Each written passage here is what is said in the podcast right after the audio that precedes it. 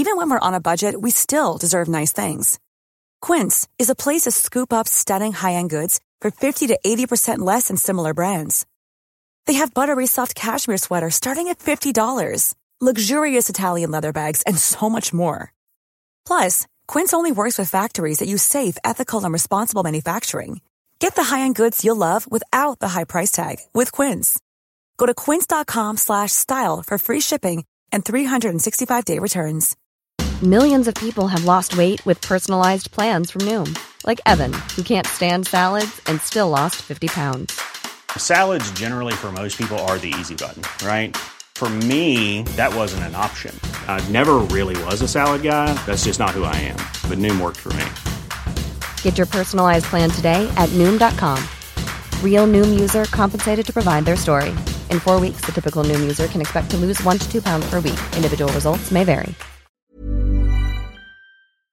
This is Little Atoms, a radio show about ideas and culture. With me, Neil Denny. This week, Ben Fergusson talks about the last novel of his Berlin trilogy, An Honest Man.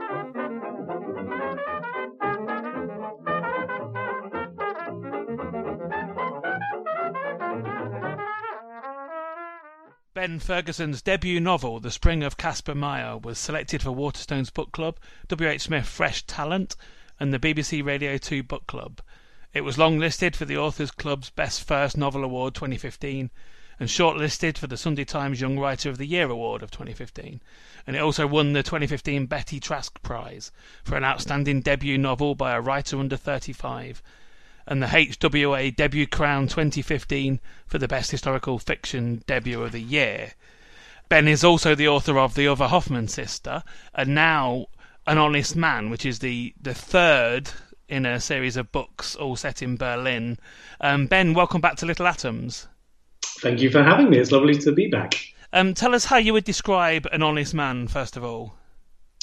Um, so, An Honest Man is a mixture of two things at its heart. It's a um, love story and a, and a, coming of age novel about uh, a 17 year old British German uh, teenager called Ralph who um, meets a Turkish German bookseller called Oz um, and falls in love with him. But at the same time, there's a spy plot. Uh, there's a reason that Oz gets involved in Ralph's life. Um, and the book is also about um, it's it's set in Berlin, 1989. Important to mention, and there's a Cold War secret at the at the heart of their relationship, which comes out throughout the book. And beyond the setting, how is this book, or is it in any way related to the other two? Um, the main connection is the setting. Um, so the the three novels, uh, Spring of Kasper, The Other Hoffmann Sister, and An Honest Man, are all set in the same block, and they're separate uh, stories, discrete stories. Although there are characters in each book that pop up in the other book, so both the main characters in the other two books appear in various ways in this last book, um, in little cameos. But also, I, I mean, all the books are connected in terms of what I was trying to do with them, which is that, you know, I, I always want to try and write kind of lit- literary fiction with a plot. So they're um, all to some degree literary thrillers. I mean, there's always a push from in, in, publishing to write either thrillers or to write literary fiction. And I think in film and TV, those genres are much more, or those mediums are much more open to to artistic fictional works that are well plotted. Um, and, and, that's always what I'm trying to do with my book. So all, all, three books try to be exactly that, to be sort of books that have a, an emotional arc and a heart and, a, and literary pretensions while being plotted and hopefully being, to some degree, page turners. So, as you mentioned, this one's set in 1989. Mm-hmm. Remind us what's happening in Berlin in 1989. So, uh, 1989 is, of course, the year that the Berlin Wall fell. So, um, Berlin, it, it's mentioned in the book, but I live in Berlin. I moved to Berlin uh, 10 years ago for the first time. And I was surprised how, what a poor grasp I had of um, Berlin, the Berlin Wall, and, and, what happened in 1989. Um, what I had failed to understand, which is the setting of the book, is that um, the whole of Berlin was in the middle of East Germany. So after the Second World War, the occupying powers divided up Germany into two halves, East and West Germany, but they also divided up the capital city Berlin into two halves. And then what happened was the uh, Soviets decided uh, to close the borders um, and, and not reunite Germany, which happened, for instance, in Austria, that there was reunited. And West Berlin then became stuck in the middle of uh, enemy territory in the middle of the east uh, of East Germany. And then in 1961, um, so before 1961, you can move between the two uh, sides of the city. In 1961, the East German government closed the border and built a wall. Uh, the Berlin Wall, famously. Um, and in 1989, the Soviet Union collapsed, um, and other communist powers began to collapse, and um, they opened the border in uh, autumn of 1989. Um, and so that's that's the background. Is this sort of this little Western exclave or enclave, depending on which way around you see it, stuck in the middle, this little island stuck in the middle of communist East Germany. And it was obviously, for all those reasons, a very odd place. On the one hand, it was a sort of just a very average West German city, but of course, in another way, far from average in the sense it was, you know, you had to go through enemy territory to get there, and there were of weird rules about what you could and couldn't, how to get out. And also, there was always this very sort of febrile sense of if ever there was a war, if the Russians decided they wanted to, they could sort of snip off the connection and take over the city. So it was uh, it was a sort of exciting uh, but also unnerving place to live. We've just recently gone past the point in time where the Berlin Wall has been gone for longer than it actually existed. Mm-hmm. Um, and obviously, there are characters in this book that saw the Berlin Wall raised. But for all yeah. the, the teenagers, the main group, we're going to talk about some of the characters in a bit, but Ralph, our narrator, um, and his friends, it's just a fact of life. It's always been there. Absolutely. And I was and it's interesting to think about this as a historical fiction because it, because because I was alive when this happened, although I was, I was younger, so I was nine when the wall came down. But I do remember it, and I do remember also that when I was young, uh, you know, when I was a, a, a little kid, that the East and West and the Berlin Wall just seemed like you know that that was how the world worked, and the idea of it not being there anymore just seemed completely non. You know, it was unimaginable. And I think it's hard. I mean, now when you read the history of it, it seems, you know, inevitable in some ways that the Warsaw Pact countries that, that, that would collapse and the Eastern Bloc would collapse and the Berlin Wall would fall. But at the time, it didn't feel like that. Um, people weren't aware of that, and so it really was a massive shock. Um, yeah, and for Ralph and his friends, he, his group of friends, it was it was the reality, and and it was. I, I interviewed lots of uh, West Germans and East Germans who lived in West Berlin, um, and British people who lived in West Berlin at the time for the book. And the sense you got from everyone was it was like any of these things, it was just a, a very accepted and normal, and they didn't think about it very much. And they were, you only saw the wall in certain bits of the city, and a lot of the time you weren't really aware of it. And, you know, most of the time in your day to day life, it just wasn't something you particularly thought about, except for some of these sort of weird quirks of, of the city. So let's talk about Ralph. He's our narrator. When we first meet him at the beginning of the book, he's looking back on events from a, a distant point in time, isn't yeah. he? Absolutely, yeah. So he's talking from the, the future, and without giving the ending away, we find out at the end of the book it goes into um, present tense. We found out that it, there's an exact moment that he's talking from that, that has also sort of historical meaning. Um, yeah, so he's 18 when the action of the book takes place. He's he's just left school. He was going to the British school um, in uh, Berlin, where you went if you someone in your family was in the military, and you would do normal GCSEs and A levels like other people. Um, and so he he did that there. But his group of friends are all German because, um, as lots of people who um, the, the people I talked to who went to the British school said, if you were living in Berlin permanently for any reason, your friends came and went because, of course, people get posted after two years to Cyprus or other places, um, other British army bases. And so Ralph in the book makes this rather geeky group of friends who all have the same passion, which is broadly geography and geology. Uh, and they're all Germans and they're leaving uh, school at the same time, but they're all a year older than him. So he's he's also very in awe of this group of friends. And these this group of friends, they're all at the point where, you know, they're in their late teens. They've basically on the verge of finishing school and, and, and going off to do other things. Basically, at the at, at the cusp of becoming adults and and I, I love the way you write that actually let's talk of something about that that point of of basically like there's a word for it teenagers I was going to say not not children but not yeah. adults yet either they're right on the cusp yeah absolutely and I think there's this this sense of the endlessness of that summer I think a lot of people can remember the summer after you do your final exams and it's this sort of huge amount of time where you don't really have much to do and you spend a lot of time. I, I grew up in the countryside, so I spent a lot of time sort of lying around in fields getting drunk.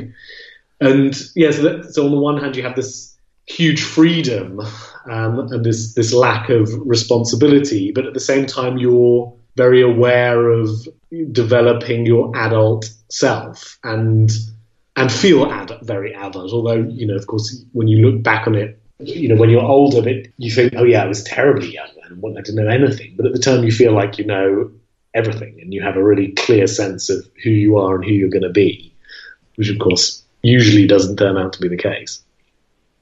Now, you mentioned Ralph's group of friends, Stefan, his best friend, and and the girls, Petra and Micah. I wanted to talk about particularly, who is mm-hmm. basically Ralph's girlfriend. Tell us something about yeah. her. She's a great character too.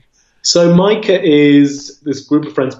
Petra is a sort of um, there's a great German word grenzüberschreiten, which means like border crossing. It's like someone who's always going too far with things. That, that, that's Petra, and then Stefan, his best friend, who's this kind of Kreuzberg hippie and uh, very involved in the Green Movement, and then Micah, who's in some senses a bit a bit square, but also from a slightly poorer background than than the other people in the group, but very in love with uh, Ralph, and they have a really good relationship. And I, also wanted, I mean, it's, it's been interesting talking about the book the last few weeks because the what quickly happens is you talk about the book as a gay book, or talk about Ralph as a gay character, um, or talk about it, it as a a book about him coming to terms with his sexuality. But actually, very much on purpose that Ralph is very clear about his sexuality at the beginning of the book. He's not open about it. He hasn't talked to anyone about it, but he's very aware that he's attracted to men. And he's also very in love with his girlfriend. And they have a romantic sexual relationship and a very close relationship. Um, exploring their relationship is more to do actually with the, the way that Ralph has separated this off, uh, his desire for men off from his as he sees it, his sort of real daily life in Berlin. And that the danger of that is that he doesn't see his attraction to other men, and particularly to Oz, and his burgeoning relationship with him, him as, as being, it, it, for him, it's just completely separate from that relationship. Now, there's obviously, as you said, there's an espionage story here, which we're obviously not going to go into too much detail on. Yeah. But there's clearly a parallel between um, Ralph and his compartmentalization of his sexuality with the life that a lot of people were living in Berlin through the Cold War in terms of their relationship between the East and the West.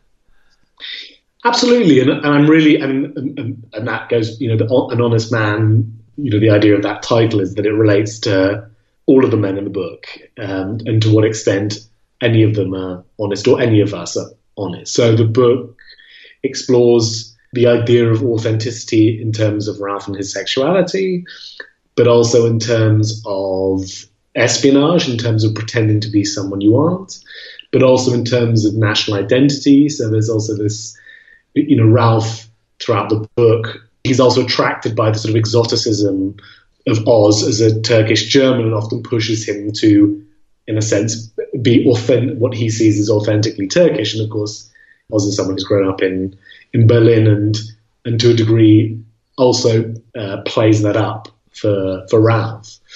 Um, so so the book is, is sort of exploring all, all of those things. And in terms of the, I think it doesn't give it away too much to say that one of the inspirations for the book was reading about um, Romeo spies, who were these East German uh, spies who would usually attract women, but sometimes uh, men, um, and would be working for the East and would go and live a life in the West, and would often start dating someone who, for instance, worked in for Bayer as a secretary, and they would find out what this person, this this secretary was into, bump into them, and start a relationship with them. And they would be really long term relationships, and then start getting information from them. But what I found the sort of key detail that I found completely fascinating about those those stories was that when the wall fell, those marriages often stayed together. And I, I got really fascinated by this idea is that if, if you're pretend if you know if, if you're an East German spy and you are pretending to be you know, a West German geography teacher or a West German uh, record shop salesman or whatever. If you're doing that for 30 years, to what extent are you that? You know, if, if that's what your life is, then can you really say that you were pretending to be that? So, what I was really interested in exploring is this idea of so Ralph and his relationship with his girlfriend. He's he's a at the beginning of the book certainly he's a good boyfriend. That, that that is that is who he is in that relationship. And in his group of friends, he has a role, and he really is that person. And in you know, and he also he's also German and English, and, and and both he's both of those things depending on the context. This Mother's Day, celebrate the extraordinary women in your life with a heartfelt gift from Blue Nile. Whether it's for your mom, a mother figure, or yourself as a mom, find that perfect piece to express your love and appreciation. Explore Blue Nile's exquisite pearls and mesmerizing gemstones that she's sure to love. Enjoy fast shipping options like guaranteed free shipping and returns. Make this Mother's Day unforgettable with a piece from Blue Nile. Right now, get up to 50% off at BlueNile.com. That's BlueNile.com. Millions of people have lost weight with personalized plans from Noom, like Evan, who can't stand salads and still lost 50 pounds. Salads, generally, for most people, are the easy button, right? For me, that wasn't an option. I never really was a salad guy. That's just not who I am. But Noom worked for me. Get your personalized plan today at Noom.com. Real Noom user compensated to provide their story. In four weeks, the typical Noom user can expect to lose one to two pounds per week. Individual results may vary. Hey, it's Paige DeSorbo from Giggly Squad. High quality fashion without the price tag? Say hello to Quince. I'm snagging high end essentials like cozy cashmere sweaters, sleek leather jackets, fine jewelry, and so much more. With Quince being 50 to 80% less than similar brands. And they partner with factories that prioritize safe, ethical, and responsible manufacturing. I love that. Luxury quality within reach. Go to quince.com slash style to get free shipping and 365 day returns on your next order. Quince.com slash style.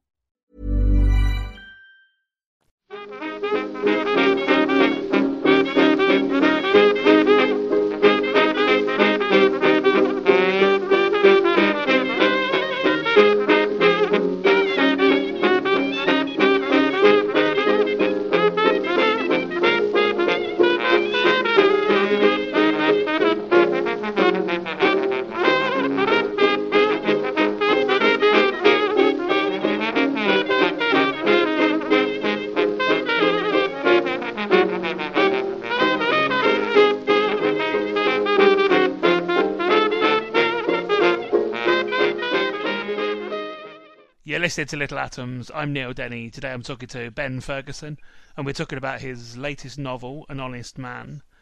And Ben, I want to bring in Ralph's parents. He Yeah. has uh, an English mother and a German father. Tell us about them. So his mother is the daughter of someone who worked in the British military as a psychiatrist. Interesting, originally, my, my plan for the book was that she would be a psychiatrist working for the British Army, but I had to slight, make it slightly more complicated because I discovered that there were no female doctors at the time who worked for the British Army, and so I was like, "Oh no, you could have a nurse." I was like, "This is not, yeah." So um, we had to find a had to find a way around that um, uh, because it was very important to me that he had this this dual citizenship. Yeah, so she's she's this um, British uh, psychotherapist uh, and treats a lot of um, people um, from the different occupying powers in Berlin at the time, which is kind of her speciality, which is why she why she's very successful. And then his father is um, works in a pharmacy, and there are sort of Ralph obviously the book is from Ralph's point of view, and to, to an extent, he, he sees them as sort of he has a close relationship with them both, but but also finds them you know dull and uh, frustrating. Um, but then there's also again without giving too much away, there's then an infidelity that, that's discovered in the book that also again is is playing with with this idea of authenticity and, and um, honesty and to what extent we are honest with, with ourselves and also the extent to which we can which is a, an issue that c- comes up in Germany a lot over the generations, is to what extent you can love someone in your family or in a relationship who has done bad things or who has pretended to be uh, someone they're not or who's you know had an affair, as, uh, as happens with with his parents. I want to talk about Oz, and we, you've mentioned Oz and, and who he is quite a bit in, in the first part. So perhaps let's mm-hmm. talk about Oz through. I guess I want to talk about what life was like for gay men in Berlin at this particular time in history. I mean, obviously we know what's been going on um, elsewhere in the world through the 1980s, mm-hmm. but Berlin's in this obviously unique position of being, um, you know, split between the east and west, but also at the same time, you know, famously a place that's you know associated with a certain type of hedonism.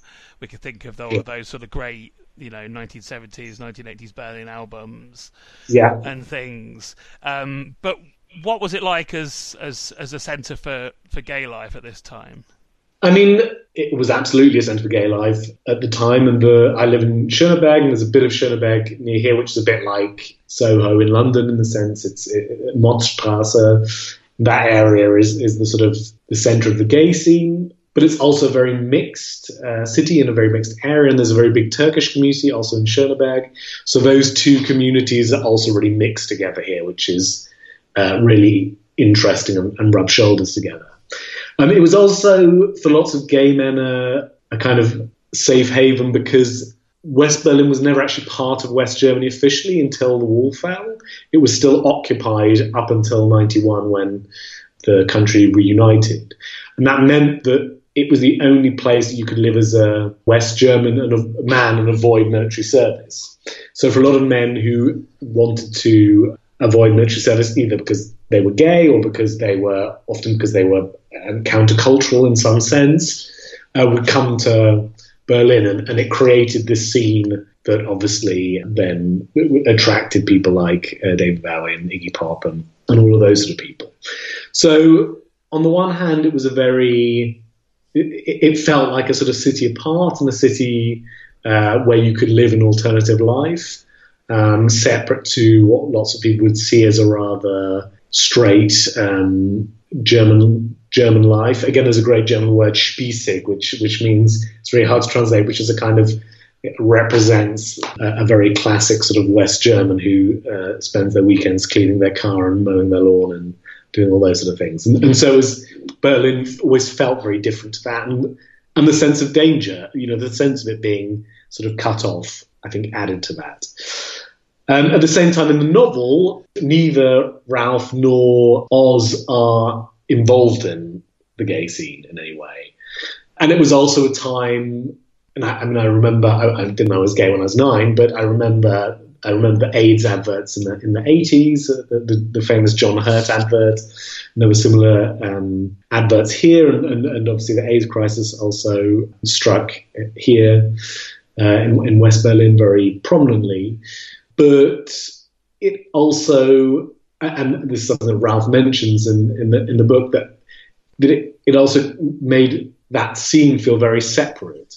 I remember even in the 90s when I did work out that, that I was gay, thinking even then the sort of idea of what, what it meant to be a gay man was still very. I mean, the only gay people around at the time were that I knew about were Freddie Mercury, who who came out because he died of AIDS, or figures like Derek Jarman, or and who who were incredible artists, but but but led a very specific kind of gay life that that felt. You know, at the time when I was young, I remember feeling like, but is that do I have to lead this sort of life? So yeah, so so I think Ralph and Oz, although we don't hear from Oz because uh, we're not, not in his head, but but they're living slightly outside of that world. Um, and of course, for Oz, um, he's Turkish German, and, and, and, that's also a different uh, dealt with differently. Although again, it's it's I think often there's this conversation in the West about Muslim countries being anti-gay and Christian countries not being and that's it's more nuanced than that. Turkey is one of the only countries in the world that has never forbidden uh, homosexuality, but it's still a, quite a conservative population uh, in Berlin, and so it would, be, it would be something he wouldn't he, he wouldn't have talked about, or likely wouldn't have talked about with his family.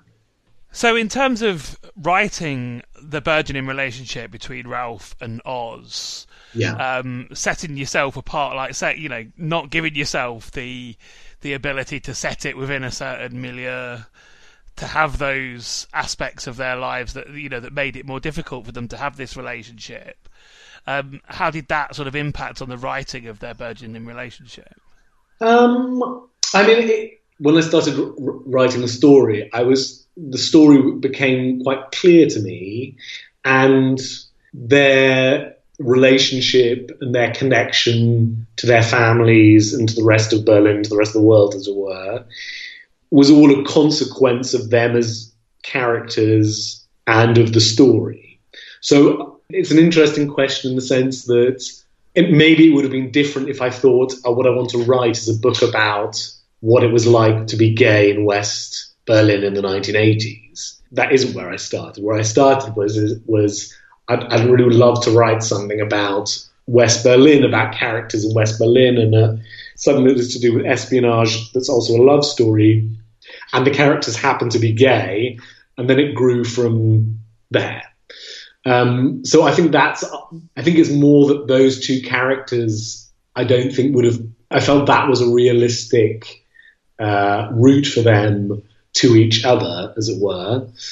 And also I feel like it, it's still it's hard to talk about on the one hand because I also don't want to say that books that that are about the scene or books that deal with or story you know plays that deal with uh, the AIDS crisis in the gay community in the 80s are somehow you know we've had enough of those. I don't think that at all. Um, but I do think there are a million ways to be a gay man or, or a bisexual man, and I, I was exploring one way, but I wasn't in any way trying to trying to say something about the gay community at that time. Just one more thing then, and then I'll get you to read some. So, looking back on the trilogy of books, as you said, they're all set in the same block, which is where you live now. Um, so, I mean, as you as you walk around today, mm-hmm what sort of elements of, of, of those three stories are still around? in terms of sort of physically. Yeah, I'm thinking, you know, now, now all these three books are done, you've finished this trilogy, but sort of as you walk around, not like what buildings are still there, but I mean like what are the sort of the memories that you see mm. on a day-to-day basis of writing these three novels?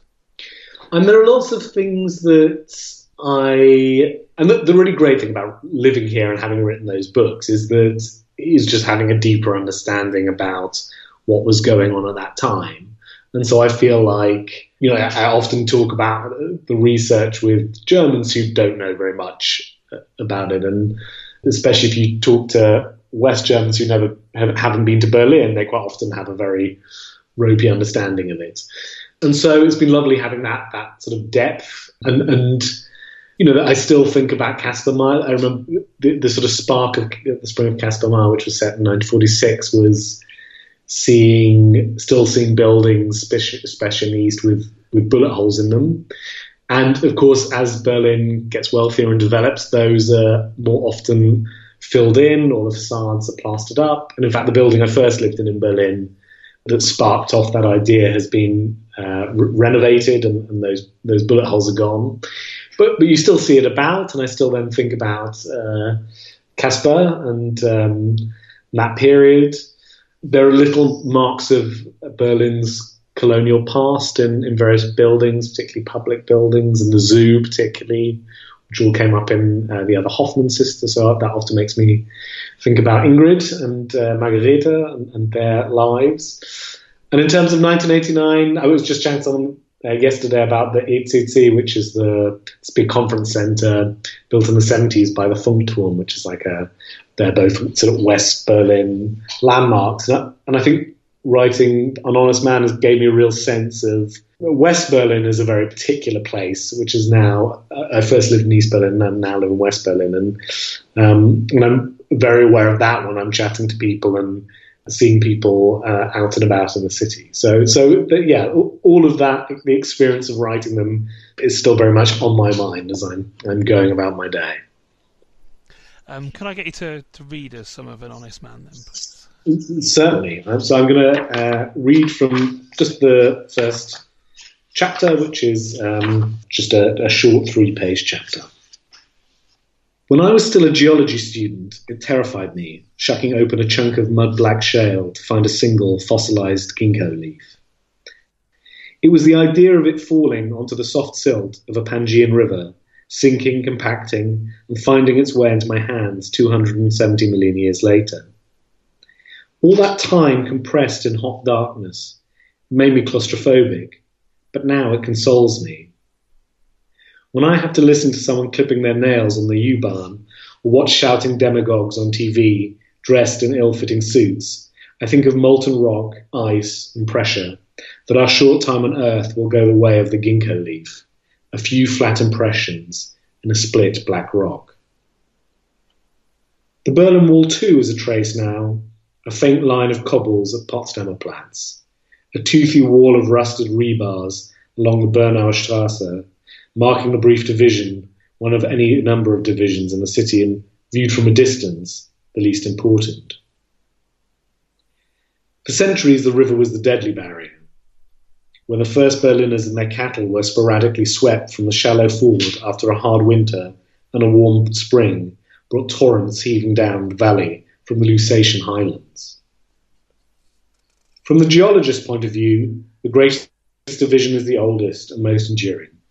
The great glacial valley that Berlin fills, a valley carved out not by the glacier itself, but by the meltwater that poured down as it retreated north. In life, it is, as it is lived, though, perspective is lost to us. Most Berliners feel the valley sides only unconsciously when they haven't turned the pedals of their Dutch bikes for a few minutes, descending from Prenzlauer Berg, Schöneberg, or Kreuzberg, mountains all, into the valley bottom below.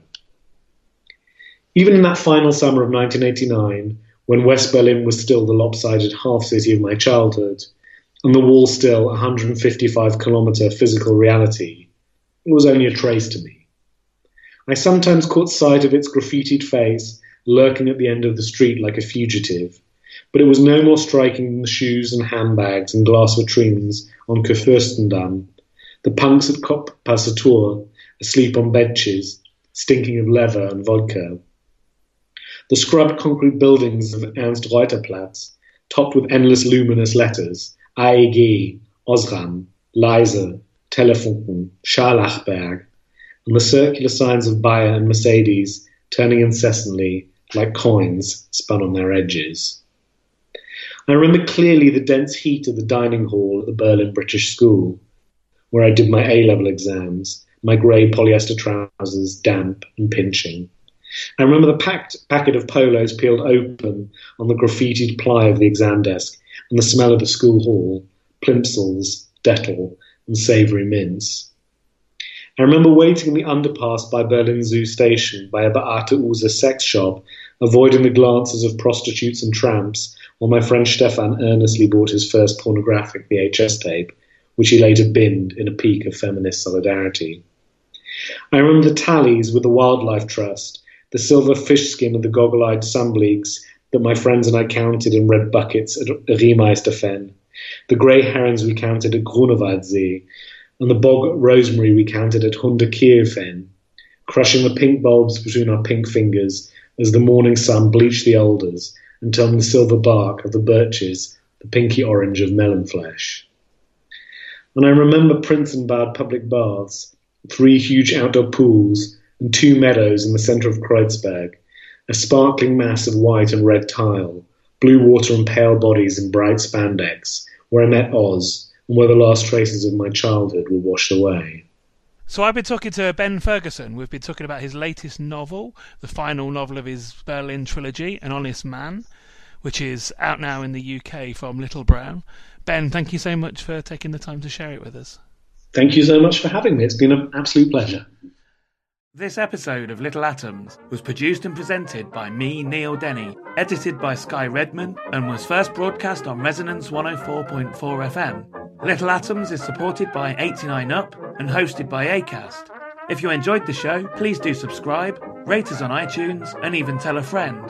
Thanks for listening.